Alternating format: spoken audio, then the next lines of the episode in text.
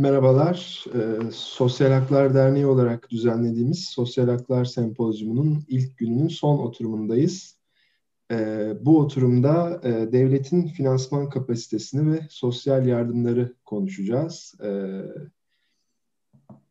birbirinden değerli e, iki konuğumuz var. E, duraksadım çünkü bir konuğumuz daha olacaktı. Biz de e, Sosyal Haklar Derneği olarak böyle üç erkek konuşmacının e, bir oturumda e, buluşmasından hoşnut değiliz ama maalesef e, Özgün hocamız, Özgün Akduran hocamız son anda yaşadığı bir aksilik sebebiyle katılamıyor.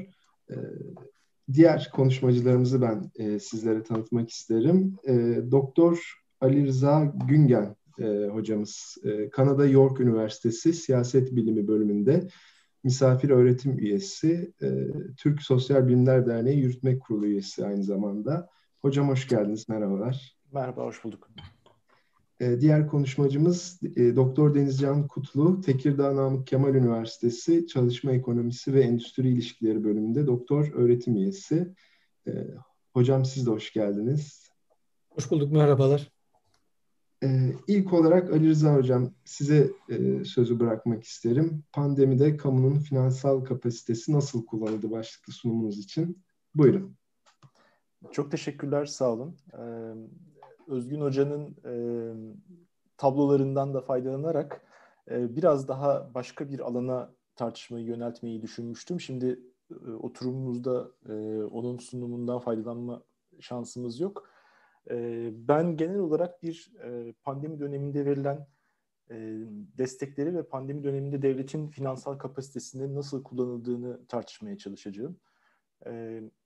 Birkaç slide göstererek derdimi anlatmaya çalışayım. Sanıyorum şu an normal bir şekilde görülebiliyor değil mi? Tamam.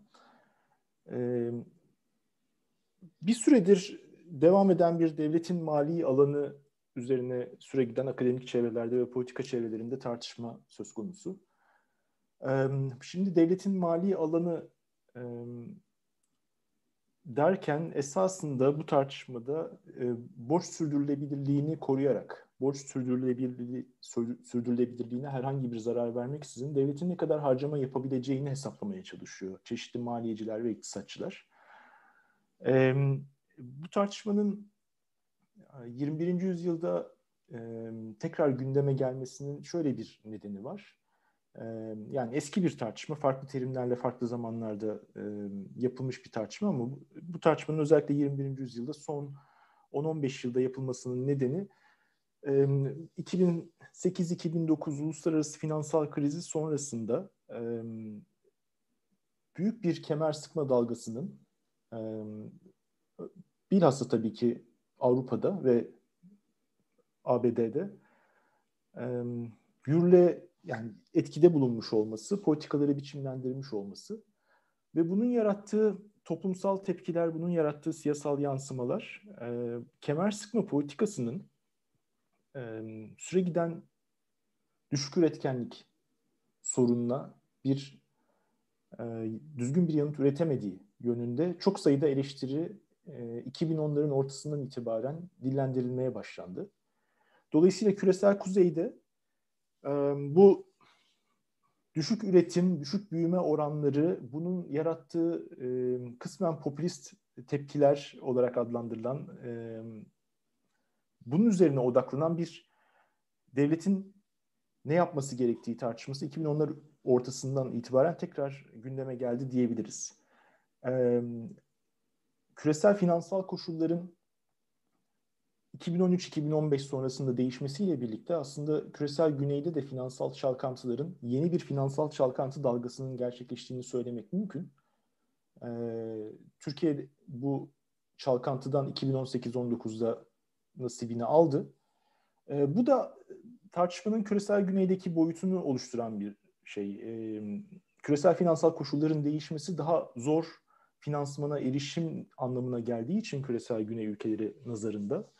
Dolayısıyla acaba bu e, durumda devletin müdahale etmesi, e, bu durumda devletin harcama yaparak tekrar karşı çevrimsel bir müdahalede bulunması mümkün müdür? Devlet ne kadar harcama yaparak nasıl bir müdahalede bulunmalıdır tartışması 2010'lar ortasından itibaren dolayısıyla küresel güneyde de e, adım e, alan kazanmaya başladı diyebiliriz.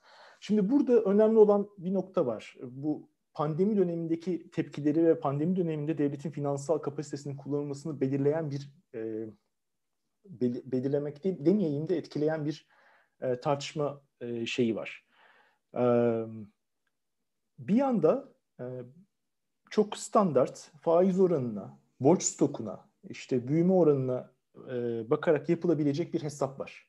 Yani devlet e, borçlanma maliyetini arttırmaksızın şu kadar harcama yapabilir gibi bir öngörü var. E, bu öngörü e, devletlerin e, hem kriz koşullarında hem e, çeşitli dışsal şoklar karşısında ekonomiyi canlandırmak için ne kadarlık bir kapasitesinin olduğunu, ne kadarlık bir müdahale kapasitesinin olduğunu hesaplamaya yönelik bir bize bir şey sunuyor. Bu tartışma kısmen 2018-19'da Türkiye'de de yapıldı. Yani kriz başlangıcı sırasında ve 2018-19 krizi sırasında Türkiye'de de yapılan bir tartışma. Ama bu tartışmanın e, kısmen görmezden geldiği bir nokta var. O da şu, bütçeye bakarak, bütçedeki gelir gider dengesine bakarak ya da temel makroekonomik göstergelere bakarak böyle bir hesap yapmak mümkün.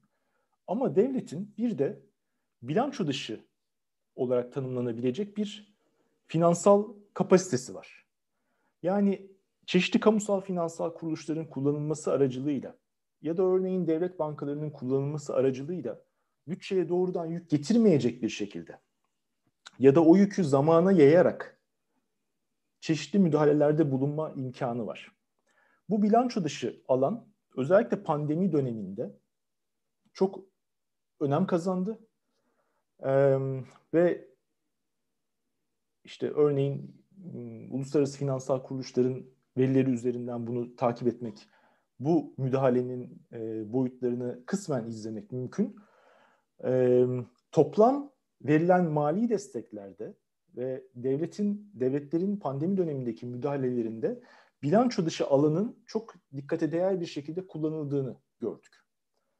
E, yani bu alanı biraz e, devlet bankaları üzerinden, kredi garanti kurumları üzerinden ya da işte kamu özel işbirliği mekanizmaları üzerinden e, zamana yayılan ve koşullu hale getirilen yükümlülükler üzerinden tarif etmek mümkün. Bu doğrultuda çeşitli hesaplamalar yapmak mümkün. Ama e, şunu şunu görmek lazım. E,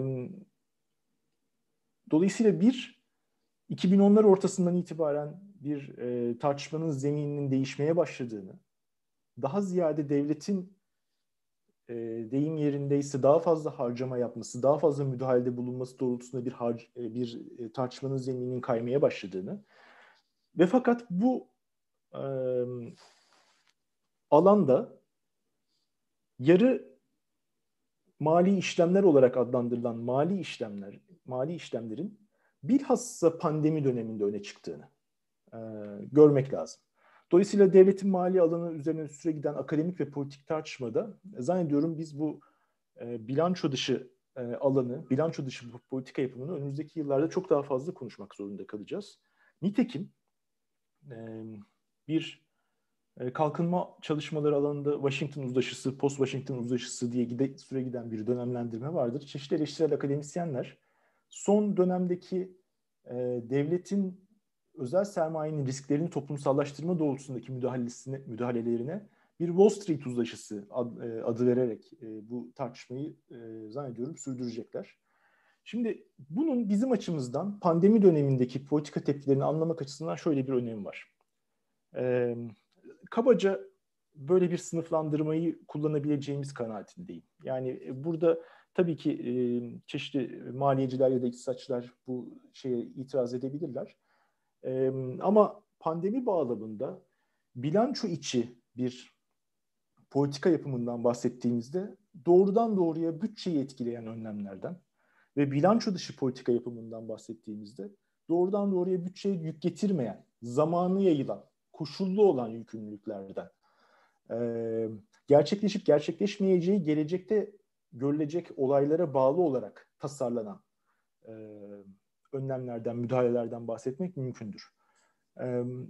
Bunu şimdi elimizdeki verilere taşıyalım isterseniz. IMF'nin geçen hafta yayınlanmış olan Nisan ayında yayınlanmış olan mali gözetim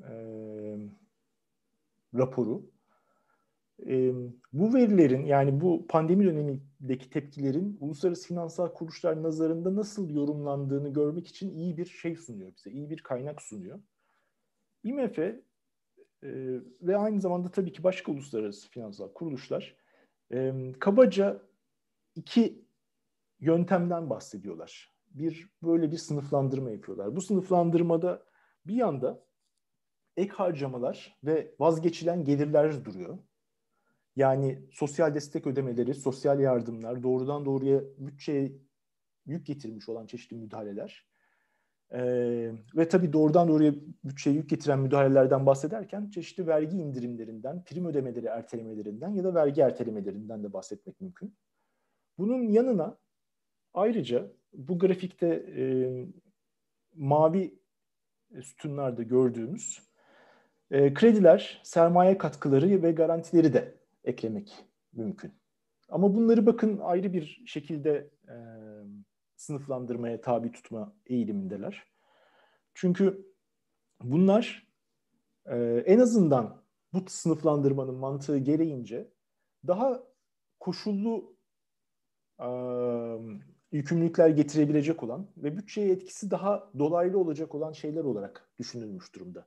Şimdi burada bir sıkıntı var. Bu sınıflandırmanın kendisinde şöyle bir sıkıntı var. E, esasen ülkelerin e, uluslararası finansal kuruluşlara verdikleri raporlar üzerinden ve ülke yetkililerinin yorumlamaları üzerinden toplanan bir veriden bahsediyoruz.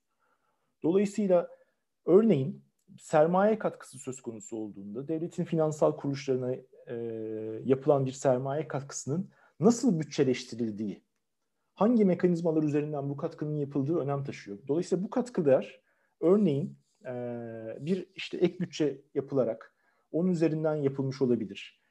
Ee, ve e, burada bir geçişkenlik var. Dolayısıyla bu sınıflandırmayı yani IMF'nin kullandığı sınıflandırmayı olduğu gibi alıp e, ek harcamalar ve vazgeçilen gelirler e, bilanço içidir. Krediler, garantiler ve sermaye katkısı bilanço dışıdır deyip işin içinden sıyrılamıyoruz. E, burada e, özellikle Türkiye örneğinde bir raporlama ve bilgi temini açısından sıkıntılar söz konusu. Dolayısıyla hani Türkiye açıkçası bilanço dışındaki bazı önlemleri bilanço içi göstermeyi tercih ediyor. Bu sayede verdiği desteği daha fazla göstermeyi tercih ediyor ve IMF'nin bu konuda yapabileceği herhangi bir şey yok. Aynı sıkıntı başka ülkelerde de geçerli olabilir. Ben hani Türkiye'yi çok net bir şekilde gözlemlemek mümkün olduğu için söylüyorum. Dolayısıyla bunu bunu karşımızdaki en kapsamlı verilerden birisini, en kapsamlı tablolardan birisini e, bu bağlamda yorumlamak gerekli.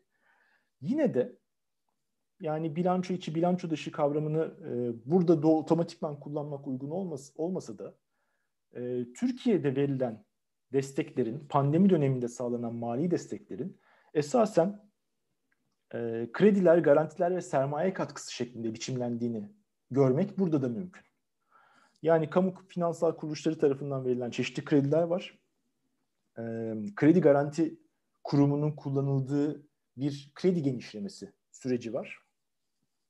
Aynı zamanda e, Türkiye Varlık Fonu'nun kullanımı ile devlet bankalarının sermayelendirilmesi e, gibi bir şeyi gördük. Çünkü devlet bankalarının daha fazla kredi vermesi istenildi pandemi sırasında.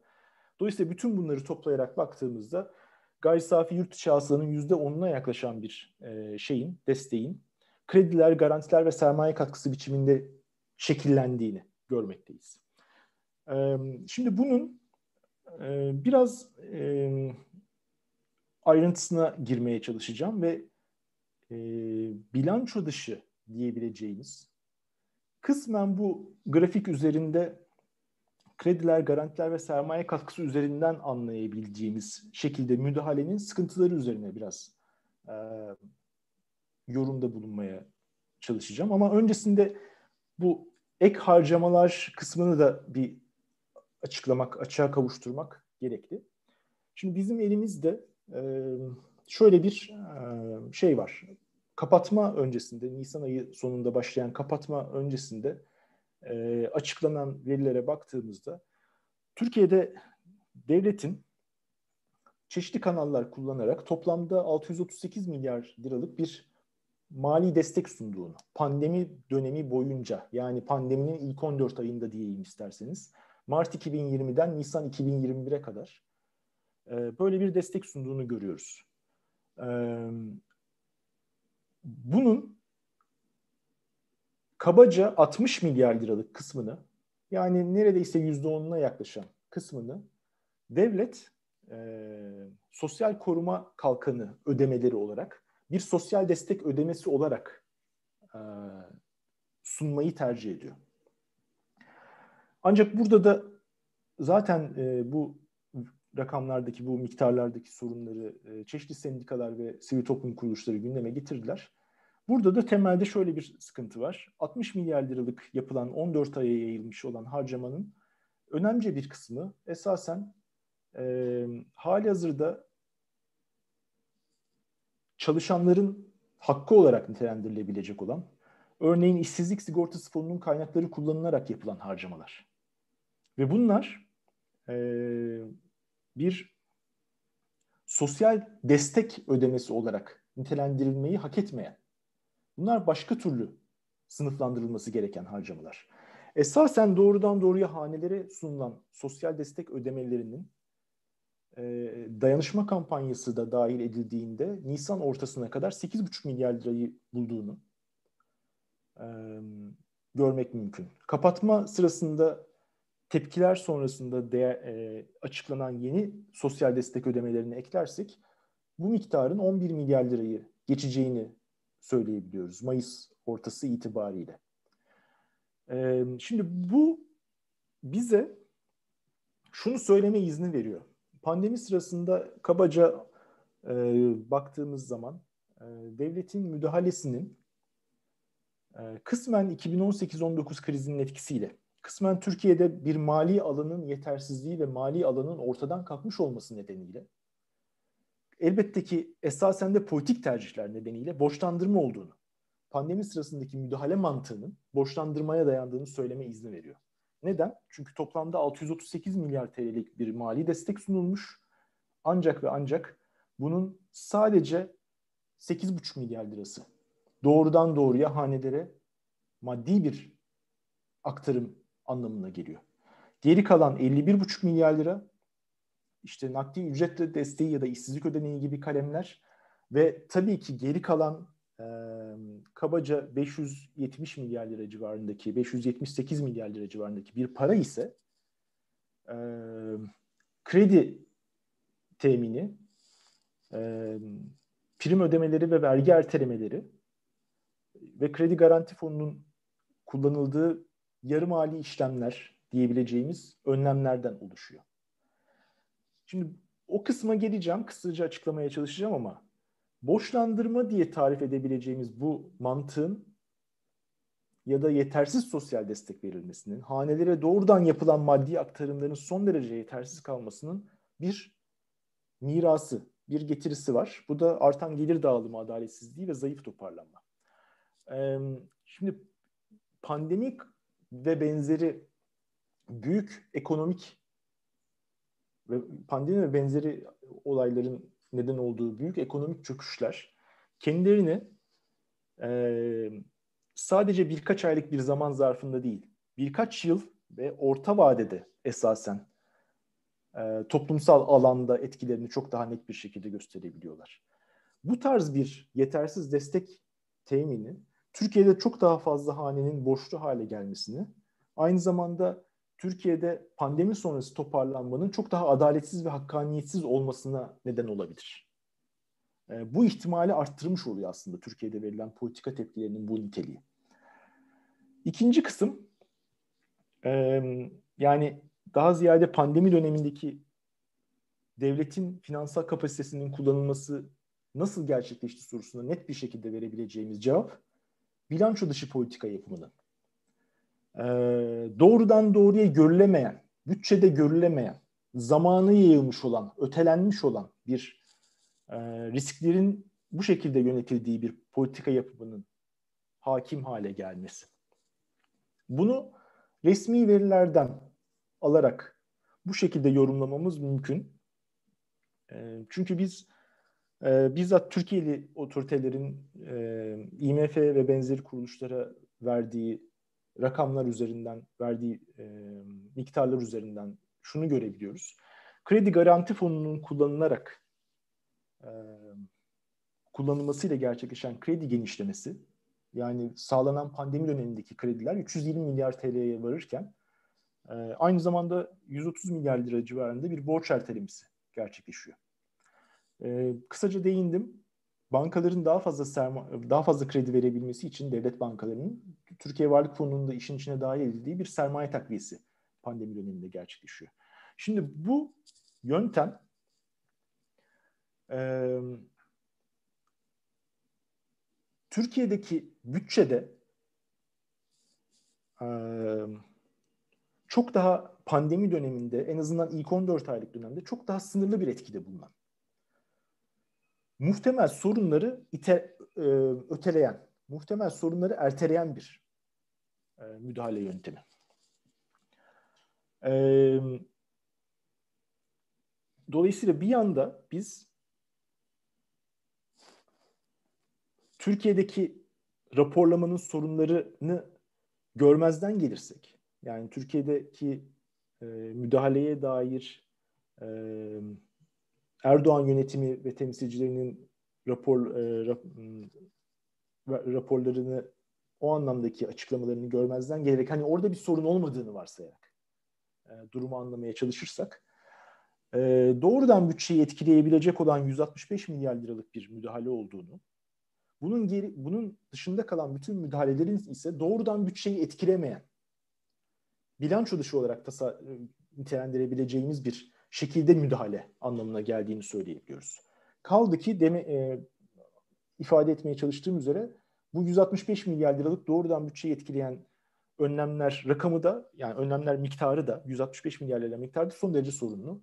Ee, yani herkesin bildiği üzere otoriter bir devlet altında bu verilerin raporlanması, bu verilerin e, raporlanması bir sorun, tartışılması bir sorun vesaire. Şimdi bu bilanço dışı politika yapımı resmi verilere itibar etsek ve doğrudan doğruya herhangi bir sorun yok desek dahi bilanço dışı politika yapımının baskın. Ee, peki bunun sıkıntısı nedir? Bunun sıkıntısı pandemi döneminde verilen tepkinin esasında kredi genişlemesi olarak tezahür etmesi bu tepkinin devletin finansal kapasitesinin kullanımına dair bir izlemeyi, sağlıklı tartışmayı ve kamuoyunun bilgi sahibi olduğu bir risk yönetimi tartışmasını dışlaması, engellemesi. Biz ancak ve ancak müdahale yapıldıktan bir süre sonra risklerin gerçekleşmesine bakarak müdahalenin e, boyutlarını ve nasıl yapıldığını öğrenebiliyoruz ve bunu tartışabiliyoruz. E,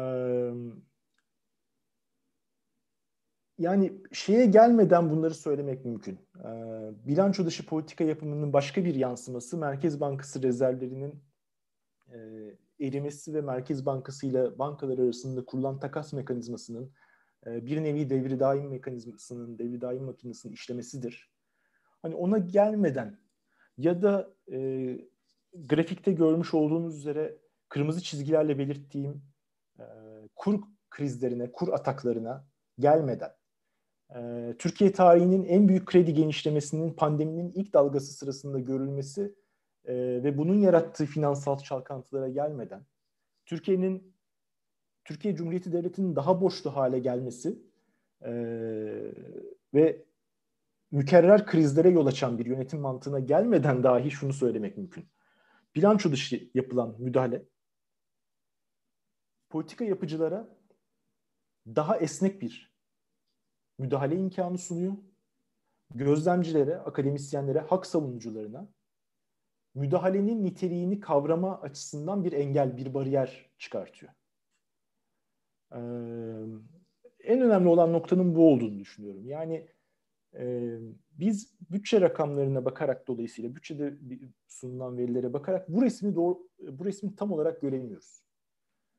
Ancak verilen desteklerin ayrıntısına indiğimizde bunların nasıl e, riskin toplumsallaştırılması anlamına geldiğini görmeye çalıştığımızda e, bir biraz daha bütünlüklü bir resme kavuşmuş oluyoruz. Şöyle bitireyim. E, tekrarlayarak, e, önemli bulduğum kısmı tekrarlayarak bitireyim. E, müdahale yapıldıktan sonra, riskler toplumsallaştırıldıktan sonra e,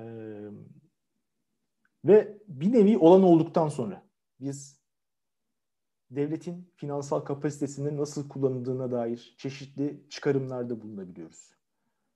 Bu Erdoğan yönetiminin işini kolaylaştırıyor. Bu Erdoğan yönetiminin istediği gibi bir esnekliğe kavuşması anlamına geliyor. Bu e,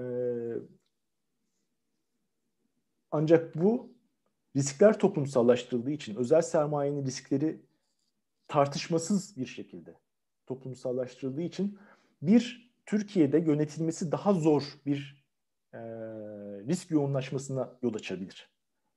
E, ve pandemi sonrasındaki toparlanmanın e, çok daha netameli gerçekleşmesine yol açabilir. Çünkü bu riskler gerçekleştiğinde bütçeye yük olarak gelecek. Bu riskler gerçekleştiğinde bunların bütçe tarafından yani bu risklerin e, somutlaşması sonrasında bütçeden çeşitli aktarımların gerçekleşmesi gerekecek. E, bunun hani önemli olduğunu düşünüyorum. Başka ülkelerde de bilanço dışı politika yapımı, yapımı tercih edilmiş e, ve önem kazanmış durumda. Ama Türkiye'de o kadar büyük bir e, yer kaplıyor ki o kadar e, pandemi dönemindeki desteklerin ve pandemi dönemindeki devletin mali alanının kullanılmasını o kadar çok belirliyor ki e, bu bize 2021 sonra 2021'in son ayları ve 2022'de gerçekleşebilecek çeşitli çalkantılara dair de, çeşitli sıkıntılara dair de muhtemel bir yeni kemer sıkma anlayışının gelmesine dair de çeşitli ipuçları sunuyor. E, deyip bitireyim. Teşekkürler. Biz teşekkür ederiz sunumunuz için. Ee, şimdi pandemiyle birlikte e, biraz daha konuşulur hale gelen bir başlık. E, pandemide sosyal politika skandalları, yoksulluk ve sosyal yardım üzerine saptamalar e, başlıklı sunumu için hocam Denizcan hocama sözü bırakıyorum. Buyurun hocam. Merhabalar. Ee, iyi yayınlar diliyorum. Şey gözüküyor değil mi? Ee, efendime söyleyeyim. Ee, yansı. Evet evet. Tamam. Yansı gözüküyorsa sorun yok. Peki. Evet, değerli e, katılımcılar, e, değerli dinleyenler, e, hepinizi saygıyla ve sevgiyle selamlıyorum. Öyle başlayayım e, konuşmama.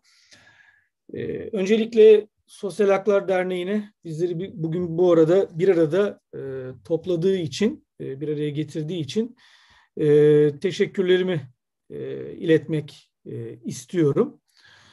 Ee, tabii Ali Rıza Hocam'ın sunuşu e, bir takım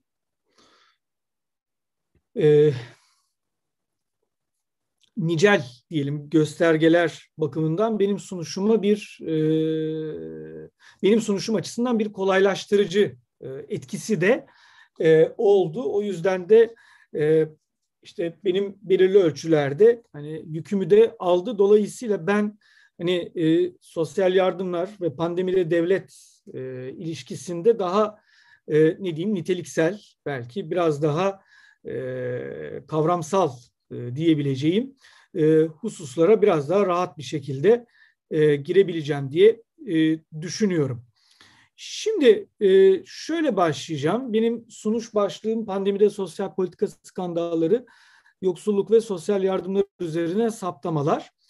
E, yansıda bir sorun yoktur umarım değil mi? Evet, bunu çok sık kullandığım bir şey değildi çünkü. Şimdi şöyle bir Yok içeriğim olacak. Tam Efendim? ekran yapabilirseniz daha iyi görünür Öyle diye. E, e, göz atmam gereken bazı notlar da var. Öyle olunca onlar e, şey oluyor rica ederim. E, böyle gözüküyorsa e, herhangi bir sorun olduğunu düşünmüyorum. Böyle de gözüküyor sanırım. Şöyle bir içeriğim var.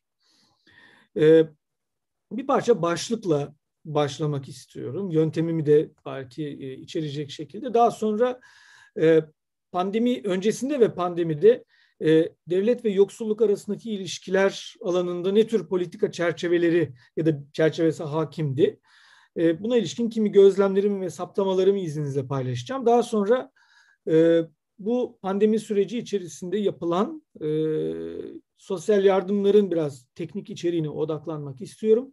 Daha sonra da bu yardımları, yapılan yardımları e, çeşitli açılardan, e, yansıda görülen çeşitli açılardan değerlendirmeye çalışacağım. E, önerilerle de sunuşumu noktalamak istiyorum. Şimdi skandal derken aslında şöyle bir şey. Yani sunuşun devamında da e, sunuşun devamında da e, yani yöntem olarak öyle söyleyeyim. E, Türkiye'de işte yoksulluğun yönetimine, e, yoksulluğu yönetenlere, politika yapıcılara ve e, temel araç olarak belirlenmiş olan sosyal yardımlara ilişkin işte böyle şöyle bir şeyim olmayacak. Yani bir skandal arayıp bulan işte bunlardı falan gibi böyle bir şeyim olmayacak. Ama e, şu son bir yıla falan baktığımız zaman hani yapılan açıklamalarda örneğin işte yoksulluk bitti, mutlak yoksulluk bitti gibi şeyler vardı. E, işte yapılan yardımlara kadar bu açıklamalardan yapılan yardımlara örneğin işte 1000 TL'lik yardımlar ki ay bazında baktığınız zaman işte 100 TL'ye falan e, denk geliyor. E, işte en son patates, soğan e, yardımlarına kadar ki orada şeyde hani bizim mutfak ve yemek yapma alışkanlıklarımız içerisindeki göreli önemini atlamadan bunun söylüyorum. Yani her biri bir devlet ve yurttaşlar arasındaki ilişki biçimine denk düşen e, yapılan yardımlara ve aynı zamanda bunların uygulanmasına. Hani ilk 1000 TL'lik ödemelerdeki o ilk günlerdeki o PTT önlerindeki yığılmalardan e, bilmiyorum takip etme olanağı oldu mu bizi e, dinleyenlerin ama e, e, patates ve soğan dağıtımlarındaki e, görüntülere e, kadar e, tüm bu alanda olup bitenlerin yani yani bir bütün olarak da devletin yoksulluk alanına ve yoksullara yaklaşım tarzını e, açıklayan bir kavram olduğunu ben düşündüm. E, skandalın biraz da böyle çarpıcı bir başlık olması dolayısıyla içinden geçtiğimiz sürecin de ruhuna uygun olması dolayısıyla seçtim. E, diğer taraftan şeyi de söylemek isterim. Bu özellikle yoksullukla mücadelenin tarihiyle ilgilenenler, e, bunun içerisinde de özel olarak İngiliz yoksul yasalarını vesaire inceleyenler açısından bir e, yeri de vardır skandal sözcüğünün e, sosyal politika tarihinde. Bu da İngiliz yoksul yasaları onu da şey yapmak istedim. Oradan çağrışmıştı bende zaten. E, İngiliz yoksul yasaları döneminde 1845'lerden sonra e, İngiltere'de e, Endover e, çalışma evi skandalı olarak geçen bir e, olay vardır. Burada yoksulların yani çalışma evine e, ücret disiplinini e, kazanmaları amacıyla kapatılan e, yoksulların e, beslenme yetersizlikleri e, böyle e, o raporlarda e, irdelenir ve şu yansıda gördüğünüz kitapta mesela irdelenmiştir ve orada da yoksulların e, gübre yapılmak üzere kendilerine verilen e, hayvan e, kemiklerinden e, ilik ve kıkırdak emdikleri e, not edilmiştir. Bu da tarihe Endover Çalışma Evi skandalı olarak e, geçmiştir ve raporlanmıştır. Burada da işte o dönemin gazetelerinden birinden bir e, illüstrasyon e, görüyoruz. Temsili tabii ki. E, dolayısıyla benim için skandal böyle hem güncel hem tarihsel bir e, şeye denk düşüyor bu sunuş açısından. Şimdi e, bir parça daha bu sunuşumun içeriğine daha yakından e, girmem e, diyeyim e, gerekirse e, Şimdi tabii e, şeyi söylemek lazım. Yani dünya ve Türkiye, sadece Türkiye değil, dünyanın bütünü salgın sürecine yani Covid-19 salgınına belirli ilişkiler içerisinde girdi. Yani neoliberalizmin birikmiş etkileri altında girdi. sınıflar arasındaki ve sınıflar içerisindeki, sınıf içi yani eşitsizlikleri derinleştiren ve yoksullukları artıran bir takım neoliberalizmin bu yöndeki bir takım etkileri altında girdi.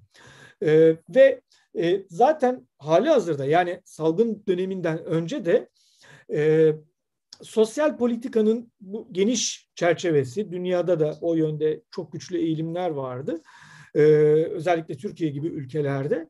Ee, sosyal politikanın geniş çerçevesi e, yoksullukla mücadeleye, e, bunun içerisindeki hedef nüfus en yoksullara, e, temel politika aracı da sosyal koruma ağlarına ve sosyal yardımlara indirgenmişti ya da indirgenme eğilimindeydi. Böyle bir politika ortodoksisiyle zaten biz e, pandemi dönemine girdik. Bu nedenle yani e, insanlık zaten sadece salgın sürecinde ortaya çıkan yeni eşitsizlikleri ve yoksullaştırıcı etmenleri değil, aynı zamanda neoliberal anlayış ve ön kabulleri karşısında e, buldu e, pandemi dönemi e, içerisinde. E, dünya üzerinde de devletlerin de e, ağırlık Türkiye'nin de bir biçimde ki benim sunuşum buraya odaklanıyor e, bu yeni eşitsizlikler ve yoksullaştırıcı etmenler karşısında eski politika çerçeveleriyle makro anlamda söylüyorum e, hareket etme eğiliminde olduğunu söyleyebiliriz. Şimdi buradan Türkiye'deki şeye geçmek istiyorum. E, ne derler ona? Yapılan pandemi pandemi döneminde yapılan yardımlara e, geçmek e, istiyorum ama ondan önce e, Türkiye'de sosyal yardımların özellikle merkezi idareyi burada kastediyorum. Yapılan yardımların e, zaten sunuşumun e, bütününde de merkezi idarenin sosyal yardımlaşma yani yerel yönetimleri kapsamadan e, sosyal yardımlaşma ve dayanışma vakıfları aracılığıyla gerçekleştirmiş olduğu yardımlar üzerinden bir e, analiz yapmaya çalışacağım. Bir betimleme ve analiz yapmaya çalışacağım.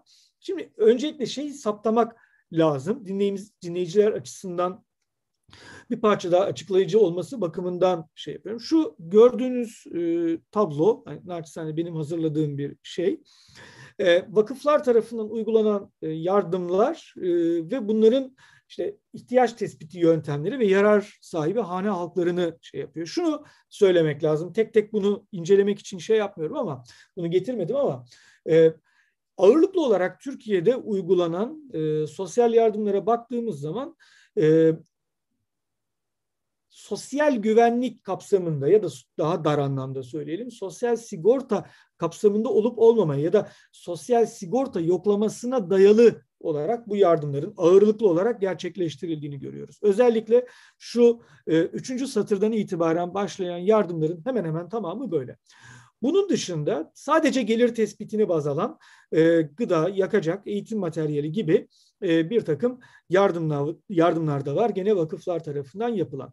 Dolayısıyla Türkiye'de sosyal yardım yani nakit yardımların hemen hemen tamamı e, sosyal güvenlik, sosyal sigorta yoklamasına dayalı olarak yapılan e, yardımlardır. Bunu böyle bir genel bir saptama yapalım.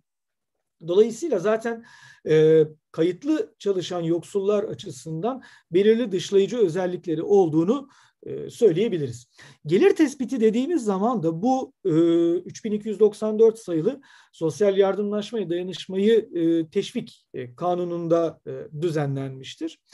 Asgari ücretin e, net tutarının üçte biri denilir ama uygulamada Sosyal Yardımlaşmayı Dayanışmayı Teşvik Fonu vakıflara bunu şöyle bildirir. E, asgari geçim, e, e, özür dilerim, asgari ücretin net tutarından bir bekar işçi için asgari geçim indirimi çıkartılır. Geriye kalan tutar 3'e bölünür. Bu da şu an 2021 yılı için en tablonun en alt satırında sağ köşede görüyorsunuz. 852,53 TL olmak üzere muhtaçlık geliri biçiminde bu e, belirlenmiştir. Dolayısıyla sunuşumun bundan sonraki kısımlarında ben muhtaçlık geliri ya da ihtiyaç sahibi olduğu kabul edilenler dediğim zaman hanede kişi başına düşen gelirin bugünden bakıldığında 852 TL ama birinci faz, ikinci faz, üçüncü faz yardımlar için bakıldığında e, tablonun en alttan bir üst satırının e, yani 701 2020 yılı karşılığı 701,32 TL olarak kullanıldığını daha doğrusu baz alındığını e, şey yapmak isterim. O teknik şeyi vermek istiyorum e, birinci olarak. Şimdi yapılan yardımlara, merkezi idarenin yardımlarına baktığımız zaman e, faz uygulamalar da bugün ve bayram süresince devam edecek dördüncü fazın oraya geleceğim. E, üç artı bir diyelim dördüncü faz olarak yapıldı. bu e, yardımlar. Dördüncü faz 1100 TL e, olmak üzere ilk üç fazda e, 1000 TL e, ödeme yapıldı. Ödemeler tek seferlik idi. E, birinci faz kapsamında e, düzenli yardım alan ailelere bu yardımların gerçekleştirildiğini görüyoruz. Düzenli yardımlar de, nedir dediğim zaman şu e, üçüncü satırdan başlayan yani şartlı eğitim ve sağlık yardımından başlayan e, ve yaşlı 65 yaş aylığını içeren bütün bu yardımların e, yardımlardan yararlananlara e, herhangi bir ek başvuru şartı aranmaksızın e, ilk 1000 TL'lik yardımın yapıldığını görüyoruz. E, burada da sadece e, çift ödeme yazan yanında eşi vefat etmiş kadınlara yönelik e, yardım ve muhtaç asker ailelerine yönelik düzenli nakit yardımda çift ödeme yapıldığını görüyoruz. E, ikinci faz yardım e, gene 1000 TL ve tek sefer olmak üzere 2 milyon 300 bin haneye yapıldı. İlki 2 milyon 111 bin haneydi. Evet. İkinci e, faz kapsamında 3 ana gruba yapılan yardımlar yöneldi. Birinci olarak o dönemin muhtaçlık geliriyle e, hanede kişi başına düşen gelir e, 701 TL ile GSS 0 e, arasında kalan e, yani e, kişi başına işte 981 TL'ydi o zaman altında olup da e, hanede sosyal güvenlik kapsamında birinin olmadığı hanelere 1000 TL yardım yapıldı. İkinci olarak e, sadece gelir tespitine dayalı olarak e, belirlenen sosyal yardım programlarının yararlanıcısı olan yani şurada ikinci satırda gördüğünüz gıda, yakacak, eğitim materyali e, yardımlarından yararlanan hanelere 1000 TL yapıldı. Bir üçüncü grup ise bu biraz uygulamanın içerisindeki bilgilerle aslında e, anlaşılabilecek bir gruptu. E, muhtaçlık gelirinin altında kalıp da yani o dönem için 701 TL'nin altında kalıp da kişi başına hanedeki gelir sigortası olmayanlara yani sosyal güvenlik kapsamında olmayanlara vakıflarca yani sosyal yardımlaşma dayanışma vakıflarınca ödenen nakit yardımları alanlar. Hatta e, bu kısım, bu üçüncü e, kol çok bilinmediği için e, kimi e, haberlerde ya da kimi yazılarda bu e, işte nereye gitti, bu kadar kişi mi bunlar falan gibi böyle e, değerlendirmelerde oldu. Oysa ki uygulamayı e, bilenler açısından naçizane ben e, söylüyorum. E, vakıflar, sosyal yardımlaşma ve dayanışma vakıfları mütevelli heyetleriyle e, yönetilir ve mütevelli heyetleri de uygulamada tabii ki bir mevzuatla çalışır ama belirli ölçülerde bir uygulama serbestisine de tabidir. Bu noktada şu üçüncü kalem yardımı düzenleyen özel bir e, yasa vesaire olmamakla birlikte üç aylık süreler ara verilerek e, vakıfların e, dediği şu görmüş olduğunuz kriterler etrafında yani muhtaçlık gelirinin altında kalma. Bir, ikincisi sigortası olmama. Bu kişilere de yardım yaptığını, üç ayda bir falan yardım yaptığını görüyoruz. Hatta bir parantez açıp burada şunu da söylemek gerekir. Bu yardım aslında bir biçimde pratikte yani uygulamasına baktığımız zaman Türkiye'de olmayan, belirli bir gelir düzeyinin altında kalan herkese e, yönelen e, bir yardım programı olmamasının pratikte eksikliği de olsa bir açığını kapatan bir uygulama tarzı olarak da değerlendirmek naçizane kanunca mümkündür diye bunu düşünüyorum. Her neyse bu parantezi kapatıp şeyi söyleyelim yani ikinci faz yardımda ağırlıklı olarak bu üç ana gruba yöneldi diyelim. Üçüncü faz yardımlara baktığımız zaman ki bakanlıktan e, vakıflara gönderilen son e, bilgilendirme yazısı da dördüncü fazdan yararlananların da gene bu kapsamda yer alanlar olduğunu söylüyor. 2 milyonun üzerinde haneye gene tek seferlik 1000 TL yardım yapıldı. Ağırlıklı olarak iki, ana, iki ana gruptu bunlar. E, oraya geçmeden önce şeyi söyleyelim. Yani her iki fazdan yararlanmamış olma, bir ve ikiden yararlanmamış olma şartı vardı. E, şu ana kadar, o ana kadar hiç yardım almamış olma şartı vardı. Ama bu filtrelerden geçtikten sonra e, esas olarak iki ana gruba yöneldi. Birincisi e, ölüm aylığı geliri alanlar e, ki bu Sosyal Güvenlik Kurumu kapsamında yapılan bir ödemedir. Dul yetim aylığı olarak da geçer. Bunları alıp ihtiyaç sahibi kabul edilenler ihtiyaç sahipliğinde burada gelir kriterini hatırlatmak isterim. İkinci e, ana grup ise başvuran kişi Sosyal Güvenlik Kurumu'ndan bir aylık alan, gelir alan bir kişi olmaması halinde yani başvuran kişinin olmaması halinde sosyal güvenlik kapsamında bir kişinin olduğu hanelerden ihtiyaç sahibi kabul edilenler bu e, üçüncü faz yardımı almaya hak kazandı diyelim. Dolayısıyla yansıda görüldüğü üzere e, başvuru sahibi SGK'dan aylık ve gelir alan bir kişi olmayacak. Bu böyle olduğu sürece kişi ya da hanenin başvurusu kabul edildi. Ve yani ilk filtreden geçti ve ihtiyaç tespiti yapıldı. E, tabii burada belirli elemeler yapıldı. Örneğin e, efendime söyleyeyim işte e, işveren kodu e, sosyal güvenlik kap, kurumunda işveren kodu kamu alanlar. Yani devlet memurları bunun dışında tutuldu. E, kısa çalışma ödeneğine başvurmuş olanlar, işvereni bunun e, kısa çalışma ödeneğine başvurmuş olanlar bunun dışında tutuldu. E, işsizlik sigortası kapsamında olanlar bunun dışında tutuldu e, diyebiliriz. Dördüncü faza geldiğimiz zaman da şu an yapılan ödemeleri ve yaklaşık 2 milyonun üzerinde gene 2 milyon 100 bin civarında kişiye yönelmiş olan 1100 TL'lik ödemelere baktığımız zaman da e, aynı kesimler fakat orada bakanlıktan gelen giden yazıda şöyle bir ibare var. Onunla birlikte şey yapmak, değerlendirmek lazım. İhtiyaç sahipliği sürenler diyor. Dolayısıyla e, gene bir vakıflarca şey yapıldığını, e, muhtaçlık geliri, e, gelir testi e, yapıldığını e, düşünmek e, durumundayız. Ama burada tabii e, Türkiye'deki refah kayıpları, gelir kayıpları düşünüldüğünde e, 701 TL ile 852 TL arasında hanede düşen kişi başına düşen gelir tutarının e, yani artırabilmiş olanlar çok olmayabilir. Hani en azından bu kesim içerisinde olmayabilir. Şey yani veriler de yok Türkiye'de bu konuda. Dolayısıyla bir şey de söyleyemiyoruz. E, dolayısıyla hani o sayının e, düşmüş olmayacağını, üçüncü faz kapsamında yer alanların e, düşmüş olmayacağını düşünebiliriz. Hatta zaten hani bakanlık açıkladı 2 milyon 100 bin e, kişi diye. Şimdi kabaca bu şekildeydi. E, hatta yer yer ayrıntılarıyla e, dört faz ödeme kapsamında e, ve yapılan yardımlar bu şekildeydi. Bunun dışında başka tabii şeyler de yapıldı. Örneğin e, engelli bireylerin e, vakıflara sunmuş olduğu engellilik durumlarını ve derecelerini belirten raporların süresi uzatıldı. Bakanlıktan vakıflara aktarılan periyodik paylar artırıldı.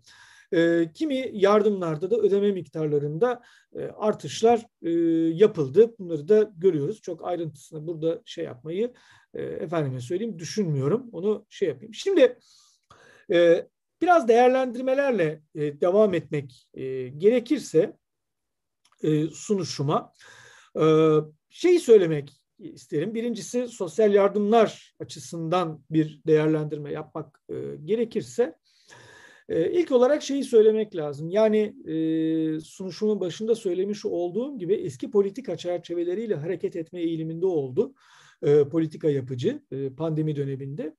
E, sosyal güvenliğe erişim bakımından da tabii e, eşitsizlikler derinleşmişti. E, getirilen önlemler e, şeyi bir kere sürdürdü. Yani önlemler derken sosyal yardımlar alanında yapılanlar istihdam temelli diyelim. Orada da kayıtlı istihdam temelli e, ve tabakalı sosyal güvenlik anlayışını e, aynen e, koruduğu gözlemlendi. Burada şöyle bir tasnif yapmak gerekirse, genel bir sınıflandırma yapmak gerekirse, e, kayıtlı çalışanlar için nakdi ücret desteği ve kısa çalışma ödeneği gündeme geldi, uygulandı. Kayıtlı çalış, kayıt dışı çalışan yoksul kişi ve haneler ise sosyal yardımlara yönlendirildi. Ancak burada bir ayrım noktası var onu da söyleyelim. Üçüncü ve dördüncü fazla birlikte sosyal yardımların biraz önce söylediğim gibi kayıtlı çalışanlara ve SGK kapsamında olanlara doğru da yaygınlaştırıldığını ifade edebiliriz. Bu birincisi. İkinci olarak şey söylemek lazım. Pandemi dönemi içerisinde yapılan yardımlar ağırlıklı olarak hedefli ve e, seçimli özellikler taşıdı. Literatüre dayalı konuşuyorum. Hedefli dediğimiz zaman belirli bir grubun e, belirli bir gelir düzeyinin altında kalan gruplara yani yoksullara yapılan yardımları anlıyoruz. Seçimli dediğimiz zaman da e, belirli e, grupları yani kadın gibi, çocuk gibi, engelliler gibi, yaşlılar gibi gruplara yöneldiğini söyleyebiliriz. E, diğer taraftan e, belirli eleme yöntemleri kullanılmadan yani ihtiyaç tespiti ölçütlerine özel olarak başvurulmadan yoksulluk riskiyle karşı karşıya kalmış olan, yoksullaşan e, ve belirli bir gelir grubunu, belirli bir gelirin altında kalan bütün e, kişi ve haneleri kapsayan bir e, yardım politikası, bir gelir transferi politikası bu dönemde e, oluşturulamadı. Özellikle bu durum e, birinci ve ikinci fazda çok belirgindi. Üçüncü ve dördüncü fazda ise biraz önce söylemiş olduğum gibi kısmi e, genişlemeler, kısmi genişlemeler e, yaşandı. E, nitekim ihtiyaç tespiti süreçlerinde de daha esnek davranılmasına ilişkin bir takım bakanlık telkinleri de bu da e, zamanda yapıldı. Bu da bizim e, kanaatimizi doğrulayan niteliktedir diye düşünüyorum. Ancak her durumda e, pandemide e, sosyal yardımlar alanında evrensel nitelikli adımlar atılamadı. Düzenli bir gelir aktarımı yapılamadı ve tek seferlik birbiriyle çakışmayan gruplara e, ağırlıklı olarak bu yardımlar yöneldi diyebilirim. Birkaç dakika içerisinde toparlayacağım izniniz olursa.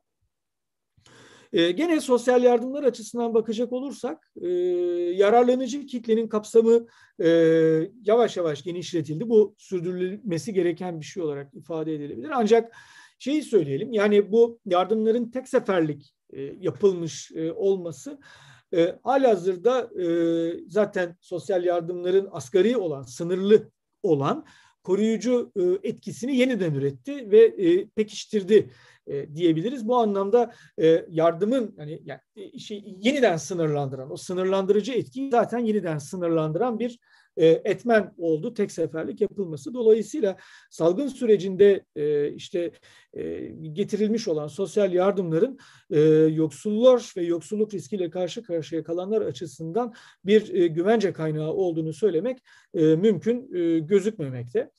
E, sonuç olarak bu açıdan, bu şeyin sosyal yardımlar açısından sonuç olarak baktığımız zaman e, yoksulluğun azaltılmasında e, sosyal koruma araçlarını e, şeye indirgeyen, e, sosyal yardımlara indirgeyen e, politika tercihi e, giderek daha fazla e, hakim oldu diyebiliriz. Ve e, ne derinleşen yoksulluk ve işte ve eşitsizlikler ne de bu buna karşı getirilen tepkiler, politikalar ve bu neoliberal yaklaşımı ve ön kabulleri ortadan kaldıramadı diyebiliriz. Tabii buna şeyi de eklemek lazım. Sosyal yardım alanların tercihlerini, isteklerini belirli katılımcı mekanizmalarla temsil ilişkileri içerisinde politika alanına taşıyamayan yani temsil ilişkilerini içermeyen tek taraflı yapının da sürüp gittiğini söyleyebiliriz diye düşünüyorum. Vaktim kaldıysa birkaç noktanın da altını çizmek istiyorum. Ee, nasıl yapmamı öngörürsünüz? Tabii tabii. Ee, tamam. Yani son oturum olmanın avantajını kullanalım. Buyurun. Peki, teşekkür ediyorum. Ee, sosyal devlet açısından baktığım zaman, e, çünkü e, pandemi dönemi içerisinde e, devletin ekonomik ve sosyal yaşama dönük sorumlulukları da e, tabii yeniden hatırlandı. Bir biçimde sosyal devlet yeniden gündeme geldi. E, ve fakat e, bu noktada hani yapılan sosyal yardımların e, sosyal devletin ne ölçüde e, güçlendirip güçlendirmediği ile ilgili olarak da kısmi değerlendirmeler yapmak gerekir diye düşünüyorum. Bu noktada aklıma benim şey geliyor. Yani hani bu bir parçada hani kavramsal düşünmek adına hani devletin niteleyen, politikayı niteleyen, e, sosyalin anlamı üzerinde bir parça durmak gerekir diye düşünüyorum. Burada e, ağırlıklı olarak hani e, şeyde literatürde de böyle e, bir biçimde e, ne diyelim hani uygulayıcı kamu politikalarını inşa edenler açısından da böyle değerlendirilme eğiliminde buradaki sosyal ifadesi bir tür sosyolojik niteleme gibi. Yani e, sosyal politikalardan yararlananların nüfus içerisindeki göreli büyüklüğüne yapılan bir gönderme gibi, bir hedef nüfus gibi algılanma eğiliminde. Oysa ki buradaki sosyal ekonomik olanın yapmış olduğu yaptığı göndermelerle birlikte onunla karşıtlık içerisinde bu anlamda belirli bir soyutlama düzeyinde tabii ki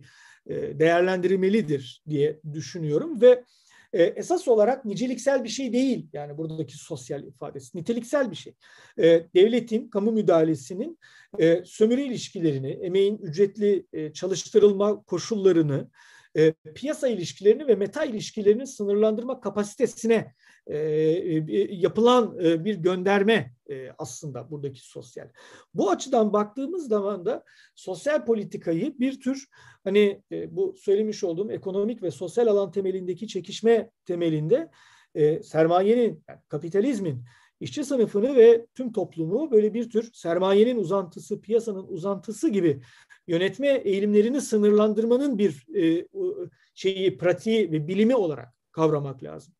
Bu açıdan sosyal devlete baktığımız zaman da temellerinde aslında sosyal ve ekonomik eşitsizlikleri saptayan bir devlet biçimi olduğunu, e, bu eşitsizliklerin kişiden kaynaklanmadığını, liberalizmin aksine bir yönüyle, e, bu eşitsizliklerin ve azaltılması e, gerektiğini, bertaraf edilmesi gerektiğini, e, sosyal devletin temel amacı olarak ve kamu müdahalesinin de bunun temel eylemi, aracı olduğunu aslında görüyoruz. E, ve sosyal devlet dediğimiz aslında tarihsel gelişimi itibariyle baktığımız zaman da bağımlı sınıfları, bağımlı statü altında çalışanları, ekonomik ve sosyal yönden zayıf olan kesimleri, özel politika gerektiren grupları, dezavantajlı grupları koruyan, aynı zamanda bu grupların ihtiyaçlarına cevap veren, taleplerine aynı zamanda sosyal mücadelelere de gönderme yapıyorum burada talep diyerek cevap veren, buna göre yeniden yapılanan bir devlet. Bu anlamda sosyal devlet dediğimiz zaman yani toplumu piyasayla böyle baş başa bıraktığınızda erişilemeyecek hedefleri e, erişilebilir kılan bir e, şeyle. Dolayısıyla hani e, şey değil, sosyal politikaların böyle basit aritmetik bir toplamı e, değildir sosyal devlet. Bu açıdan baktığımızda e, getirilen düzenlemelerin sosyal devleti ve sosyal politikaları e, güçlendirdiğini, e, evet her biri bir sosyal politikadır ama sosyal politika ortamını ve sosyal devleti güçlendirdiğini ileri sürmek benim e, nazarımda e, mümkün e, değildir. E, bunu şey yapmak e, isterim.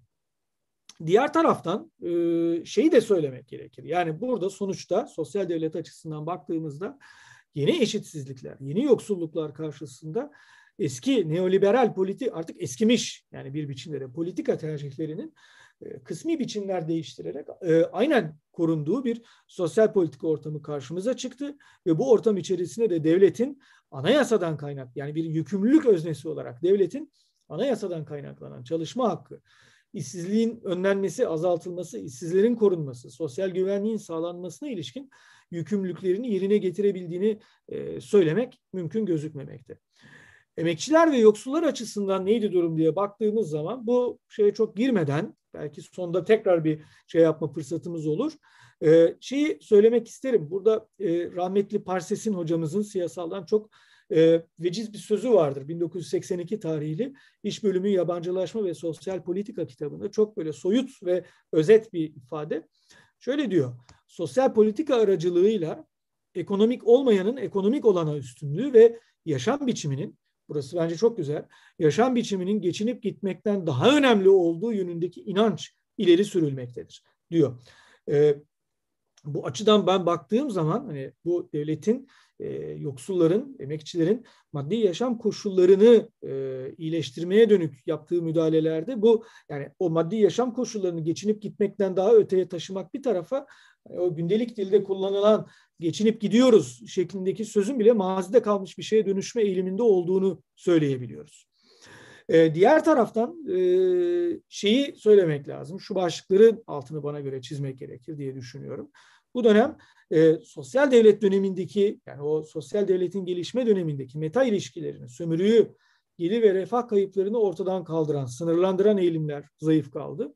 Diğer taraftan bu tür olağanüstü dönemler, pandemi gibi e, Türkiye'de e, iktisadi yapının ve genel olarak da sistemin bu tür dönemlerde yoksulluğu engelleyemediğini, aksine yeni yoksullar üreten bir yapıya sahip olduğunu gösterdi e, yoksulluğun iş gücü piyasası kökü, istihdama katılıp katılmamaya dayalı olan kökü e, giderek belirginleşti. E, kaldı ki şeyi de söylemek lazım. Bu dönemde yapılan bazı araştırmalar işsiz kalıp yoksullaşanların çalıştıkları çalıştıkları dönemde de zaten yoksul olduklarını ortaya koydu. E, ve ücret gelirinin dışına çıkanların ücretin kesildiği zaman tamamen savunmasız kaldıklarını bir kez daha görmüş olduk. E, ve genel olarak da emekçiler ve yoksullar o şey karşısında e, yani neoliberalizmin asli özellikleri karşısında e, e, ve pandeminin derinleşen etkileri altında yaşam ve geçim mücadelelerini sürdürdüler. Diyeyim ben şimdilik burada durayım ama e, iziniz olursa daha sonra kimi önerilerde de e, bulunmak e, istiyorum. Teşekkür ediyorum beni dinlediğiniz için. Biz teşekkür ederiz. Ee, süremizin sonuna geldik ama e, şöyle yapalım. Ee, önce Ali Rıza Hocam size bir söz vereyim. Ee, sonuç niyetine şöyle isterseniz. Daha sonra Denizcan Hocam sizin önerilerinizi de hızlıca alarak kapanışı yapalım. Ee, çok teşekkürler. Ben e, bu, burada şey yapıyorum. E, zaten bir, bir dakika konuşacağım. Aslında o yüzden Denizcan'ın Denizcan Hoca'nın e, ekranında kalabilir. E, şimdi şey olsaydı tabii e, Özgün Hoca'nın e, bütçe değerlendirmesinden de faydalanacaktık. Çok daha e, bütünlüklü olacaktı. Ama şeyi çok önemsiyorum. Yani Denizcan Hoca'nın belirttiği eski politika çerçevesinin korunması ve oradan kalkarak müdahale etme vurgusunu çok önemsiyorum. Bu e, açıkçası yani evet devletin anayasal yükümlülüklerinin yerine getirilmemesi anlamına geliyor. Bu pandemi sonrasındaki toparlanmanın Türkiye'de e, çok daha hakkaniyetsiz, adaletsiz olması ihtimalini güçlendiriyor. E, şimdi ben e, kredi akışı e, grafiğini gösterdim. Kabaca işte Türkiye tarihinin en büyük e, kredi genişlemesinin pandeminin ilk dalgasında gerçekleştiğini vurgulamaya çalıştım. E, ve doğrudan bütçede görünmeyen yarı finansal, yarı mali işlemlerle e, yapılan müdahalelerin e, açıkçası e, bizi bu müdahaleleri tartışma, verimli bir şekilde tartışma ve değerlendirmekten alıkoyduğunu e, ve riski toplumsallaştırdığını aynı zamanda ötelediğini belirtmeye çalıştım. Bu eski politika çerçevesi. Yani bu Adalet ve Kalkınma Partisi açısından ya da işte Erdoğan yönetimi açısından 2013-15 sonrasında Türkiye'de e, ekonomik yavaşlama, e, küresel finansal koşulların değişmesi karşısında verilen e, politika tepkisi açıkçası. Yani bu politika tepkisi nedeniyle daha önceki krizleri, daha önceki çöküşleri, ekonomik çöküşleri buna benzer şekilde yönetebildikleri için aynı tepkiyi verdiklerini söylemek mümkün. Ama sorun nedir? Karşımızda evet pandemiler ve epidemiler e, aslında çok sık görünen e, olaylar olabilir ama karşımızda 100 yılda e, bir görülecek boyutta etki yaratmış bir pandemi var. Eğer e, son işte kabaca 10 yıldaki ekonomik çalkantılar karşısında verilen politika tepkisini aynen uygulamaya devam ederseniz ve bu şekilde iktidarı yeniden üretme peşine düşerseniz e, eskiden olduğu gibi ama daha derinlikli bir şekilde, daha tahribat yaratacak bir şekilde eşitsizlikleri pekiştirirsiniz. Ee, kabaca hani bunu e, belirtmeye çalışıyorum. Yoksa bilanço dışı politika yapımı ve e, bu şekilde yarı mali işlemler kullanılarak pandemiye tepki verilmesi sadece Türkiye'ye has bir şey değil. Ama Türkiye'de bu ana omurgayı biçimlendirdi. Bunun nedeni kısmen bir politik öngörüsüzlük, pandeminin çok hızlı bir şekilde geride kalacağına dair beklenti, e, kısmen de eski politika çerçevesinin korunmaya çalışılması. E, dolayısıyla o vurgu çok önemli, Denizcan Hoca'nın vurgusu çok önemli. E, ve yani hak savunucularının e, aktivistlerin e, buradan kendilerine çıkartabileceği bir pay var. E, devlet bilanço dışı bir şekilde politika yapımını benimsemiş. Bunu çok sayıda alanda ön plana çıkartmış olabilir ama o verileri tartışmak, o verileri dökmek ve hesap sormak e, bize düşüyor. E, bunu vurgulamak isterim. Teşekkürler. E, Sosyal Haklar Derneği'ne de tekrar teşekkür ediyorum. Biz teşekkür ederiz. Denizcan Hocam e, hızlıca sizin de Tabii, tabii ki, tabii ki. Şimdi e, birkaç öneride bulunacağım. Yani aslında şöyle bir itiraf demeyelim de kendimi e, sorgulayan bir şey olsun bir cümleyle. E, aslında e, Türkiye'de yoksulluk denildiğinde e, ve yoksulluğun nasıl azaltılabileceğine ilişkin e, bir tartışma yapıldığında politika e, yapıcı açısından baktığımız zaman öncelikle böyleydi. Halen böyle. Sosyal yardımlar akla gelen bir öncelikli tek neredeyse böyle bir politika çerçevesine şey indirgenmişti. E, bu konuyu naçizane belirli bir uzunca bir artık bir süredir e, çalışıyor olmaktan da belki kaynaklı olarak ben de kendimi e, böyle bir girdap gibi içerisine çeken, e, yoksulları olduğu gibi beni de bir girdap gibi içerisine çeken böyle bir sosyal yardımların içerisinden bir takım önerilerde bulunur halde buldum. Dolayısıyla e, bu politika çerçevelerinin sürdürülmesine ilişkin eleştirilerimi Ali Rıza Hoca'nın da söylediği gibi saklı tutarak ama bir sosyal politikacı naçizane kimliğimle de e, emekçilerin, işçi sınıfının e, acil ekonomik sorunlarıyla ilgili olarak da bazı şeyleri söylemek gerektiğini e, düşünüyorum. E, ama burada daha prensiben şeyi söylemek lazım. Yani bu hani daha bir köklü bir kapitalizm eleştirisi e, ya da onun altında bir neoliberalizm eleştirisiyle birlikte hani bütüncül politikalar belirlenmeli e, ve sosyal eşitlik perspektifi e, bu anlamda bütün bir e, e, e, iktisadi ve siyasi ve sosyal yaşamın düzenlenmesine hakim kılınmalıdır. Bu böyle bir şey olmalıdır ama bu hepsi tabii bunların güçler mücadelesinin bir ürünü ve sonucu olacaktır. Onu da söylemek lazım. Hemen bir parça daha hani sosyal politika alanı içerisine gelmek gerekirse şeyi söylemek istiyorum. Yani sosyal yardımların e, ve yoksulluğun Türkiye'de sorunlarını giderebilmek için yoksulluk alanının ve sosyal yardımların değil, esas olarak iş gücü piyasasının sorunlarını çözmek e, gerekir. Daha sonra yoksulluk alanını bununla birleştirmek gerekir diye düşünüyorum. Bir üçüncüsü e, asgari gelir desteğinin en azından pandemi dönemiyle e, sınırlandırılacak şekilde e, sağlanması gerekir. Bunu da azami bir politika aracı olarak görmediğim için en azından pandemi diyorum. Yoksa asgari bir gelir desteğine e, en azından şu an e, köklü bir itiraz geliştirmek gerektiğini düşünmüyorum. E, bir, bir diğer öneri sosyal yardımlaşma ve dayanışma fonunun gelirleri artırılabilir. Fonu gelirlerini, gelir yapısını şurada görüyoruz. Çok kısaca böyle bir göz atması açısından dinleyenlerin e, yansıtmış olayım. Ayrıca da bunu konuşabilirdik tabii ama e, gelir yapısını tabii düzenlemek gerekir. E, çok bu eleştirilebilir ama diğer fonlardan aktarımlar belki yapılabilir. Bu çok parantez içinde bir öneri ama e, yasaya aykırı olsa da Sayıştay raporlarında meclisin takdirinde olduğu belirtilen ödenek üstü giderler yapılabilir. Örneğin Sayıştay'ın 2017 uygunluk denetimi raporlarında e, meclisin 737 milyon TL ödenek üstü gider kullandığı e, sosyal yardımlar ve sosyal güvenlik harcamaları için belirtiliyor. Ek bütçe yapılabilir ama ek bütçede de şöyle bir durum var. Tabii mali kontrol, kamu mali yönetimi e, şeyine geldiğimiz zaman kontrol yasasında e, ek bütçe için şu söyleniyor. Yani kaynak göstermek gerekir deniliyor.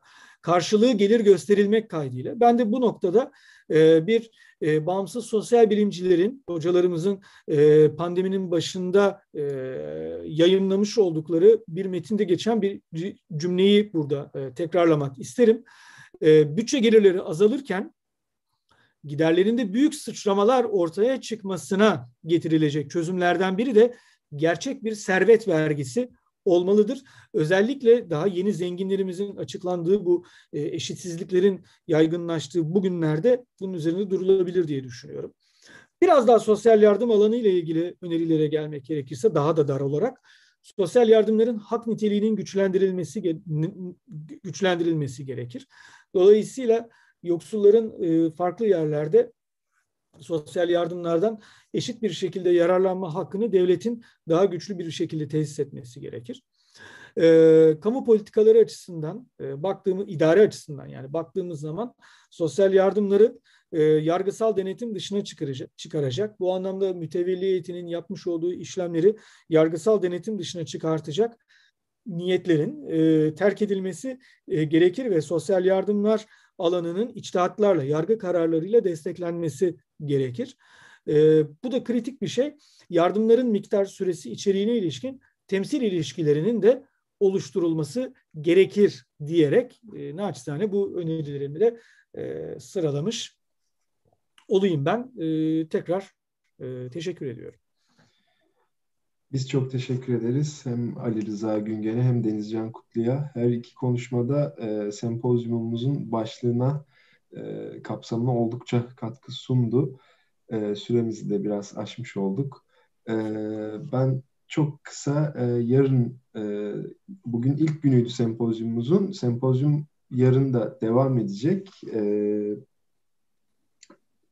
Covid e, saat 1'de başlayacak e, yarınki e, ilk oturum. E, Covid-19 krizinde suçlu halk mı başlığıyla e, başlayacak ve gün boyu devam edecek. Yine sosyal medya hesaplarımızdan takip edebilirsiniz.